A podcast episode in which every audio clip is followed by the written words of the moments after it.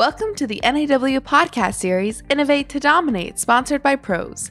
Today's episode is called Platform versus Value Chain Making Sense of Platform Business Models, and it looks at the substantial competitive advantages that platform businesses have over the role of distributors in the traditional value chain, and how distributors may increase their competitive advantage by launching platform businesses or creating effective strategies by participating in or countering virtual marketplaces. In today's interview, you will hear from Alex Moazed, founder and CEO of Applico, Mark Dancer, author of NAW's Innovate to Dominate, the 12th edition in the Facing the Forces of Change series, and Richard Blatcher, director of industry marketing and business intelligence at Pros. So let's listen as Richard Blatcher begins the conversation in Platform versus Value Chain.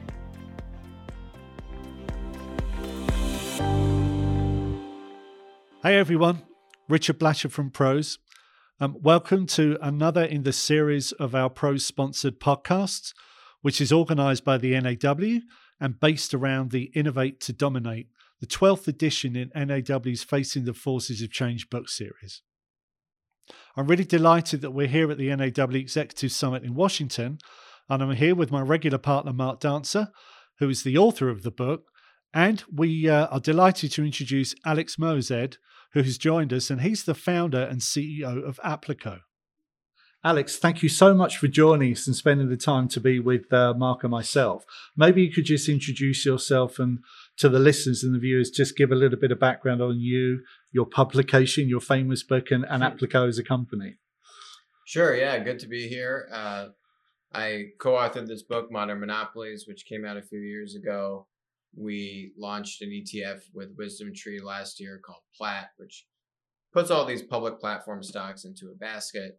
And what Applico does is we help large traditional enterprises figure out how they can own a part of the platform future, either by uh, spinning out separate platform entities, acquiring tech companies and turning them into platform companies, or, or partnering with uh, tech companies that want to be platforms or are becoming platforms, and just helping traditional enterprises uh, have more of an ownership stake uh, in in that future state of a of a platform world. Now, you use the word platform. I work for a software company, and we probably have a different definition of platform to to you. So maybe you could just dig into what you define as a platform from that business model perspective and you also talk a lot about the um, um, uh, marketplaces, so maybe you could dig into some of those dynamics. Yeah, so so platform businesses uh, describe companies that they don't own the means of production, they create the means of connection, and they have two customer groups. They have a consumer on one side and a producer on the other. So if I'm Uber, that's customers and drivers. Airbnb, that's renters and and homeowners. If I'm Apple, it's uh, people who have iPhones and app developers. YouTube, it's people watching videos and and the third party content creators.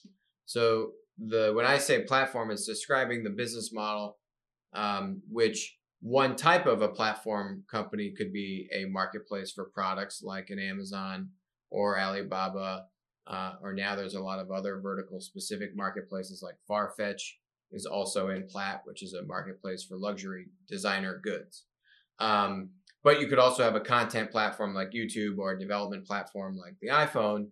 But they all fundamentally focus on creating value by facilitating the exchange of value as opposed to being the linear equivalent where you are creating or licensing or reselling some kind of product or service. Um, we contrast this against Netflix a lot, where Netflix is spending $12 billion a year, maybe more now, to license or create all of their own content. All of that content sits on their balance sheet. And it's not an asset light model, which is what you tend to see with these platform businesses. Um, so that's what we focus on. And then in B2B distribution, marketplaces are product marketplaces are the natural, uh, predominant form of a platform model in this industry that is coming into it from all from all angles. Um, for the benefit of the folks that couldn't get to Washington to the summit to hear your um, um, really interesting presentation this morning, you also talked a lot about the importance of verticalization. You know, these vertical marketplaces and and and opportunities that are that are becoming increasingly important. So maybe you could talk a little bit more about that. Yeah. So you with with platforms, they have a winner take all type of endpoint, right? So once they hit a level of maturity, this thing called critical mass, you tend to see there's only one or two dominant players in a given market. But what we've seen in B2C retail in the US and also in China in, in B2B distribution is you see the overarching kind of general category winners, like in Amazon in the US or Alibaba, Taobao uh, in, um, in China. But then underneath that, you see vertical specific winners. You have one or two dominant winners in a given vertical. So in consumer retail in the US, you have two really big sneaker marketplaces, Goat and StockX. You have Farfetch, which which also bought one of the sneaker marketplaces, um, and Farfetch doing luxury goods. You have um, in China, you have B2B marketplaces. You have a number of unicorns in China that is a dominant marketplace for um, agriculture or for metal or for plastics or textiles. And so you're naturally kind of seeing the demand and supply, which is unique to that vertical, right? I only want these kinds of products. Um, and I only supply these kinds of products that those natural kind of industry lines have existed, but now you're seeing marketplaces build out specific tools that cater to the needs of customers or suppliers in those industries. In the US, the two largest uh, tech startup B2B marketplaces are actually in the agriculture vertical uh, called Indigo and FBN, Farmers Business Network. They're both they both have over a billion dollar uh, valuation, and so they are helping grain and the um, you know different say soybeans or agriculture products that a farmer is growing. On average, from from the farm to the end customer, which could be a Kraft or something, right? I need cheese or, or you know I'm making cereal or macaroni and cheese, whatever. Um, it it changes hands six to seven times, and everyone needs their cut when they touch it uh, for those six to seven times. So how can a marketplace centralize the different players, um, bring the farmers, bring this disaggregated, this fragmented supply, bring pricing transparency into a centralized market, create standards around you know quality here's the quality of the grain or the feed or you know these kinds of things um, and you know provide a lot of tools to farmers hmm. and make this a very sticky yes it's a marketplace but it's very vertical specific this is a direct threat to companies like cargill um, adm and, and there's a number of others of, of the more traditional kind of distributor model uh, in in these in, in the ag industry and you i mean it's both a threat and an opportunity for those companies, right? And you say that China's ahead in that kind of the vertical B2B, probably two, three years to the US. Is that a fair? Yeah, China China's platform economy, I'd say, in financial services, healthcare, communication and messaging, um, as well as B2B, is is at least a few years ahead from from a trends and standpoint, right? You can kind of look at what's happening there, um, like short form video and uh, and and what we saw or what what you see with healthcare marketplaces, what you see with um, Ant Financial and Alipay, and um, what you see with these vertical specific B two B marketplaces. Eventually, maybe not exactly, but you see these things then happen in the United States or in other emerging markets. So yeah, the, China definitely has a couple years in B2B. And when you start to look at the world and say, hey, yes, I'm going to have these big tech monopolies come into B2B distribution, but I could still be the marketplace winner in my vertical. Mm-hmm. You know, that to me is a tremendous opportunity. You don't need to say we're going to be the marketplace for everything. But if I'm a existing incumbent distributor in a specific vertical, you have a lot of advantages on the demand, supply, product, inventory, data, value added services, brand, trust, and your balance sheet that you can use uh, to to take a more ownership uh, or direct role in, in the marketplace future for your vertical. If you were talking to a distributor, a leader of a distributor leadership team, and they they heard that and they understood that and they wanted to talk with you to get your advice about how to actually start towards creating a vertical marketplace in my industry. So I get the concept. Maybe I'm awake enough to do that. Yep. But I want to actually start moving in that direction. What would you advise them to do? Um, so I think the key is to start small and get out in the market and do some tests. Right? You can you can try out how to stand up a marketplace in a week or two. There's a lot of off the shelf tools that you can use. You know, give a small team very little time and very little money. Um, as I think John was also saying, you know, is is where you want to start. But you can test out the opportunity for how a marketplace could work in your industry. For hey, how advanced are consumer expectations? Um, is someone interested in using my rinky dink marketplace that I stood up in a couple weeks? Oh, great. Okay, maybe consumer expectation is is at a point where we could capture this. Uh, or maybe no one wants to use it because their expectation is much more mature and we're going to need to make a much more significant investment to get into this space. In general, I would say uh, doing anything entirely from scratch is probably too big of a of a challenge to overcome. And and there is a pretty lively tech startup ecosystem. Not necessarily all marketplace startups, but there are um, tech startups that, provide su- uh, tools, SaaS products, tools for um, for suppliers and sellers and distributors. There are e-commerce, linear e-commerce sites that have demand. They're not a marketplace because they don't have third-party supply. They still have good digital demand.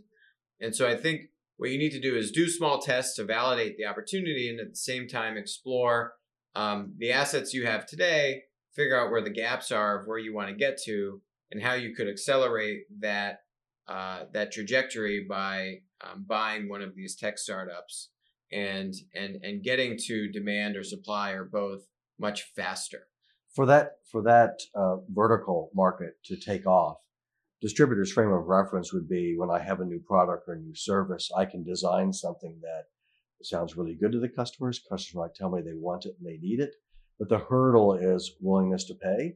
You invent something great and they never want to buy it, right? Is that analogous to a virtual marketplace or is there some way to think about how you actually, I've, I've done some experimenting, I've done some trialing. How do I try to cross the threshold to having something that could actually have some traction and grow.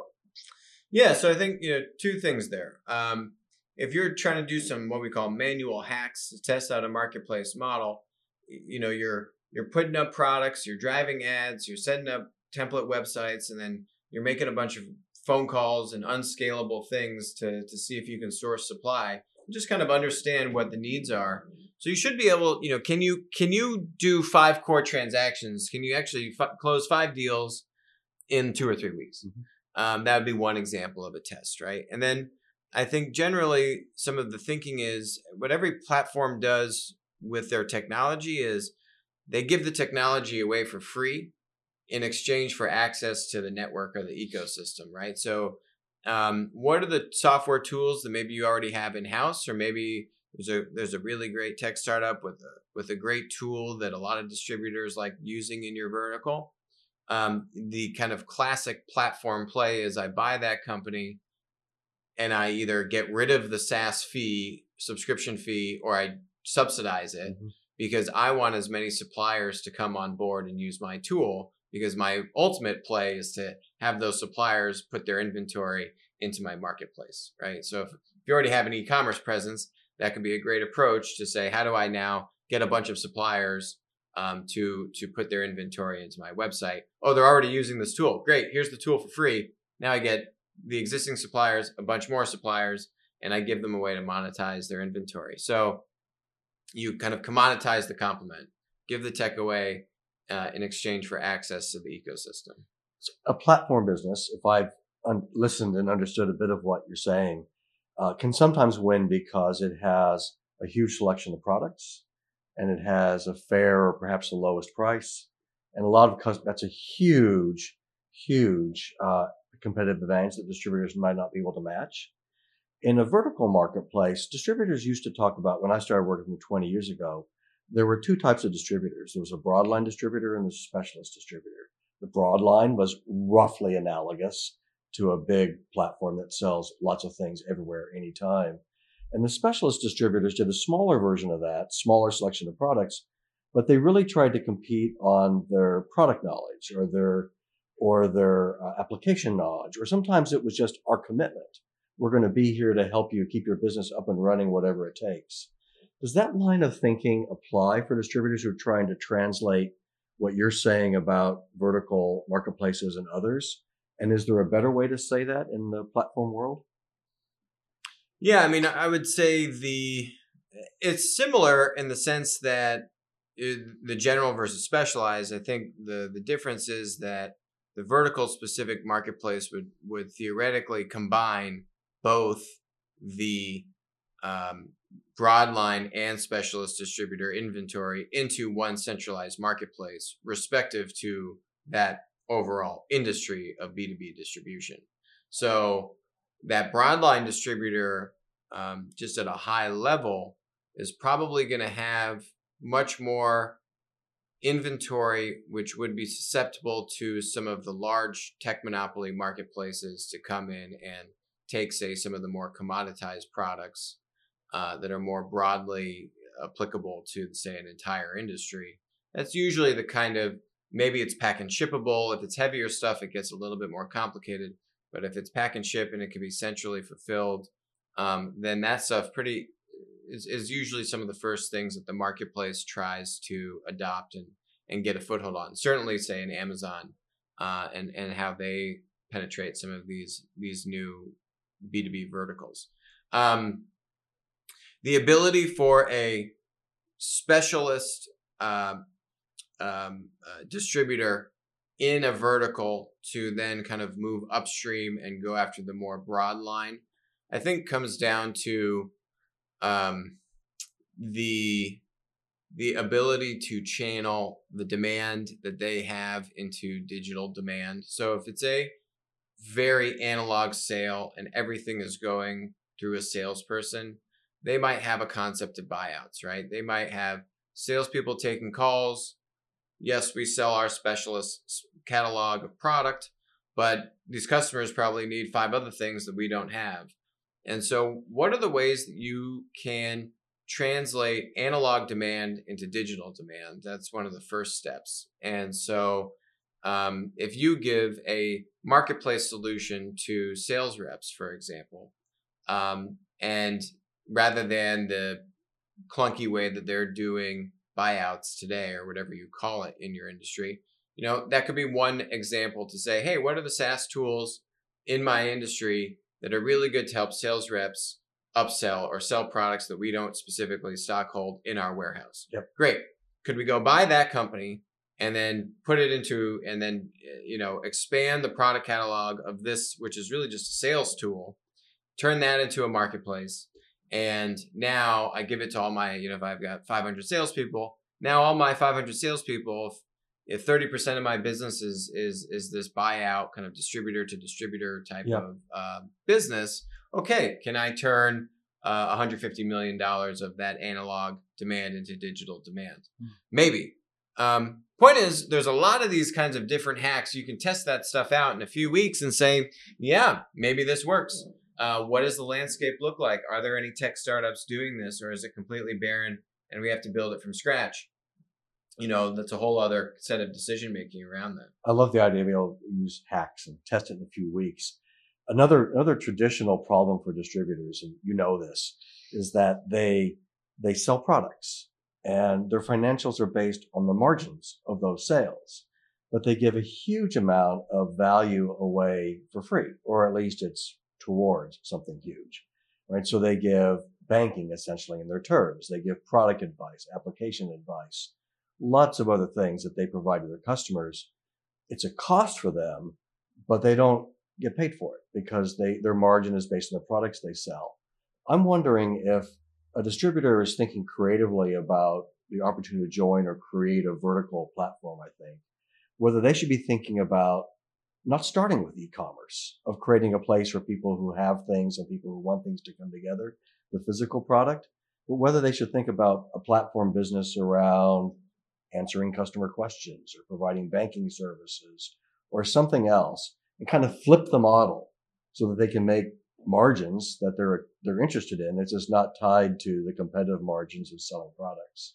So, I mean, there's a lot of ways to arrive at it, right? I mean, and that's actually how Alibaba started um, with Taobao and Tmall in China. Was they said, hey, Chinese people like to barter and talk to people on the phone before they buy something, and there was eBay was uh, eBay was also in China at the time, and eBay took a transaction fee. So you know, you sell something for a hundred bucks, eBay wants its five percent or whatever it was, and uh, so that meant that if we if eBay lets buyer and seller talk, then they're just gonna transact outside of the platform, and now that you have platform leakage. So eBay didn't want to let you talk to each other.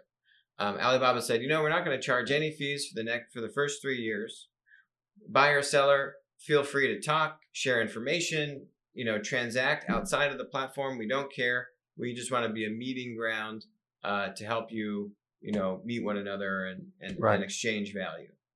Um, ultimately, they've kind of kept to, to away from charging as a percent of a transaction, and instead have an advertising model. So now, as the platform has a lot more demand and traction, now in order for you, it, it's like Google search, but to find product suppliers and sellers, basically, right? So you need to pay for ads and listings, and you know for promoted features and special features, and and that's their model. It's an ad model. So there's a lot of different ways to s- structure what we call the core transaction, which is what I think you're getting at.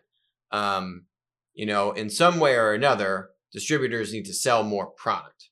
The way that you are enabling them to connect to the customer, there's a variety of ways to go and, and do that, to test that, to test out different interaction models, see what tech startups are already doing in the market, um, learn from that, uh, or acquire it, or copy it, or some mixture of all of those things, and uh, and you know figure out the best way forward. But every one of these industries is so unique and so different, Mhm. um, especially when you look at it on a vertical specific basis. And I think that's another big advantage, just literally just inherent in having vertical focus, is that the tools and transaction model that is going to be deployed by an Amazon or Alibaba, et cetera, is going to be for that general multi-vertical model, right? So if you can find ways to customize or modify the interaction model that better serves the vertical, that's a fantastic differentiator. Excellent. And of course, it's selling more product profitably, which is Exactly. key for a distributor, right? Yeah, you got to sell more products, right? Right. Questions? I've been dominating for a bit here. No, I mean it's that's the innovate to dominate. That's absolutely Yeah. fine, isn't it? In- interview to dominate. Is that it? yeah. Um, let's go in a different direction. You've talked. You, I think, you've helped distributors understand Amazon and Alibaba and Walmart and their plans. So, if you were chatting with a distributor's leadership team and you s- you were to tell them, and they know perhaps that there are more options now where they can choose to participate, not to create, but to participate, what advice would you give them on should I go for all of them, some of them? It's a temporary strategy. It can be a long-term strategy. It's just what would their their virtual, if they're going to participate on Yeah. platforms, what is the strategy? So I think it, it, it, I'd say most people at this conference, no one raised their hand that they disagreed, by the way, this morning. But that I noticed that too. there's going to be some kind of platform future in B2B distribution and some kind of platform future, I'd say, in every vertical besides the electronic industry.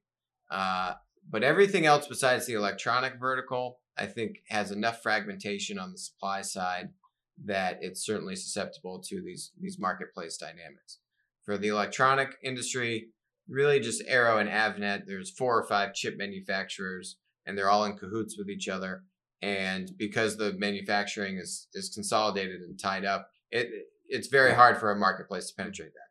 But that dynamic pretty much only exists in that specific area, and there's plenty of fragmentation in just about every other part of B2B distribution. So if you look at a partnership model, you can say, okay, what are these startup marketplaces in my space? Uh, do I think some of these are, have promise?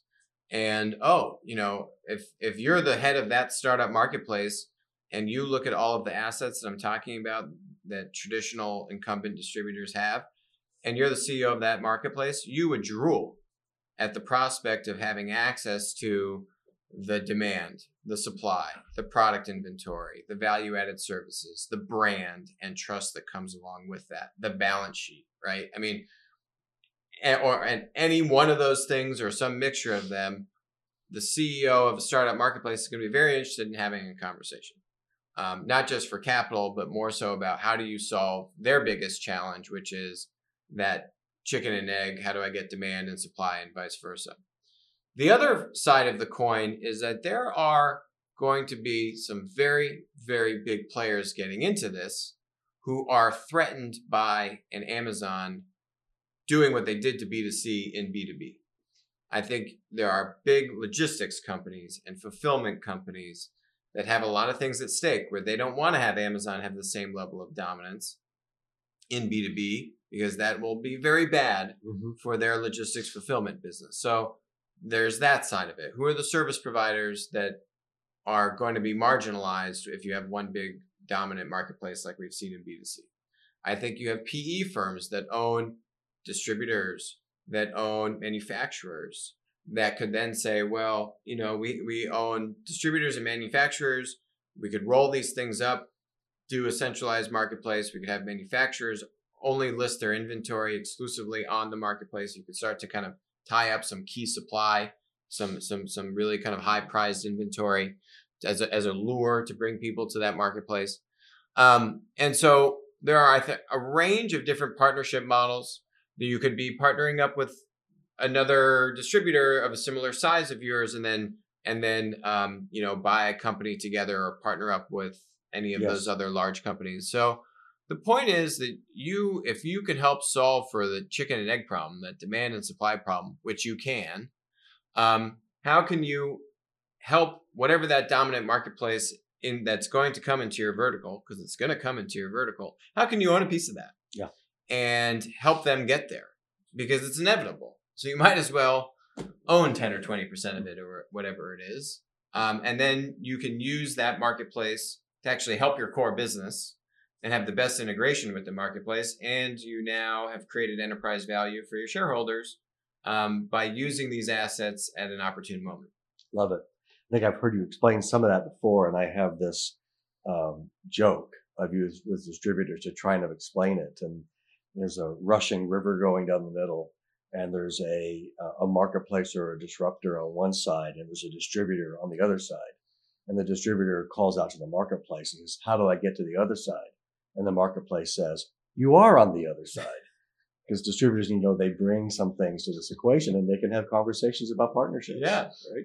Especially with startups and others. Right? Yeah. And that, I think there's a big gap in that dialogue and, mm-hmm. and kind of wanting to explore this. And, and, and the first step is saying, Hey, this is, this is an inevitable future state. It's a very rare point in time where you can say with an extremely high level of conviction that this is what the future is going to look like. I don't know who exactly the marketplaces are going to be, but there's absolutely room for vertical specific marketplace winners in B2B. Excellent. And it's more of a question of who's going to get there and how can you get a piece of it or, or own it outright.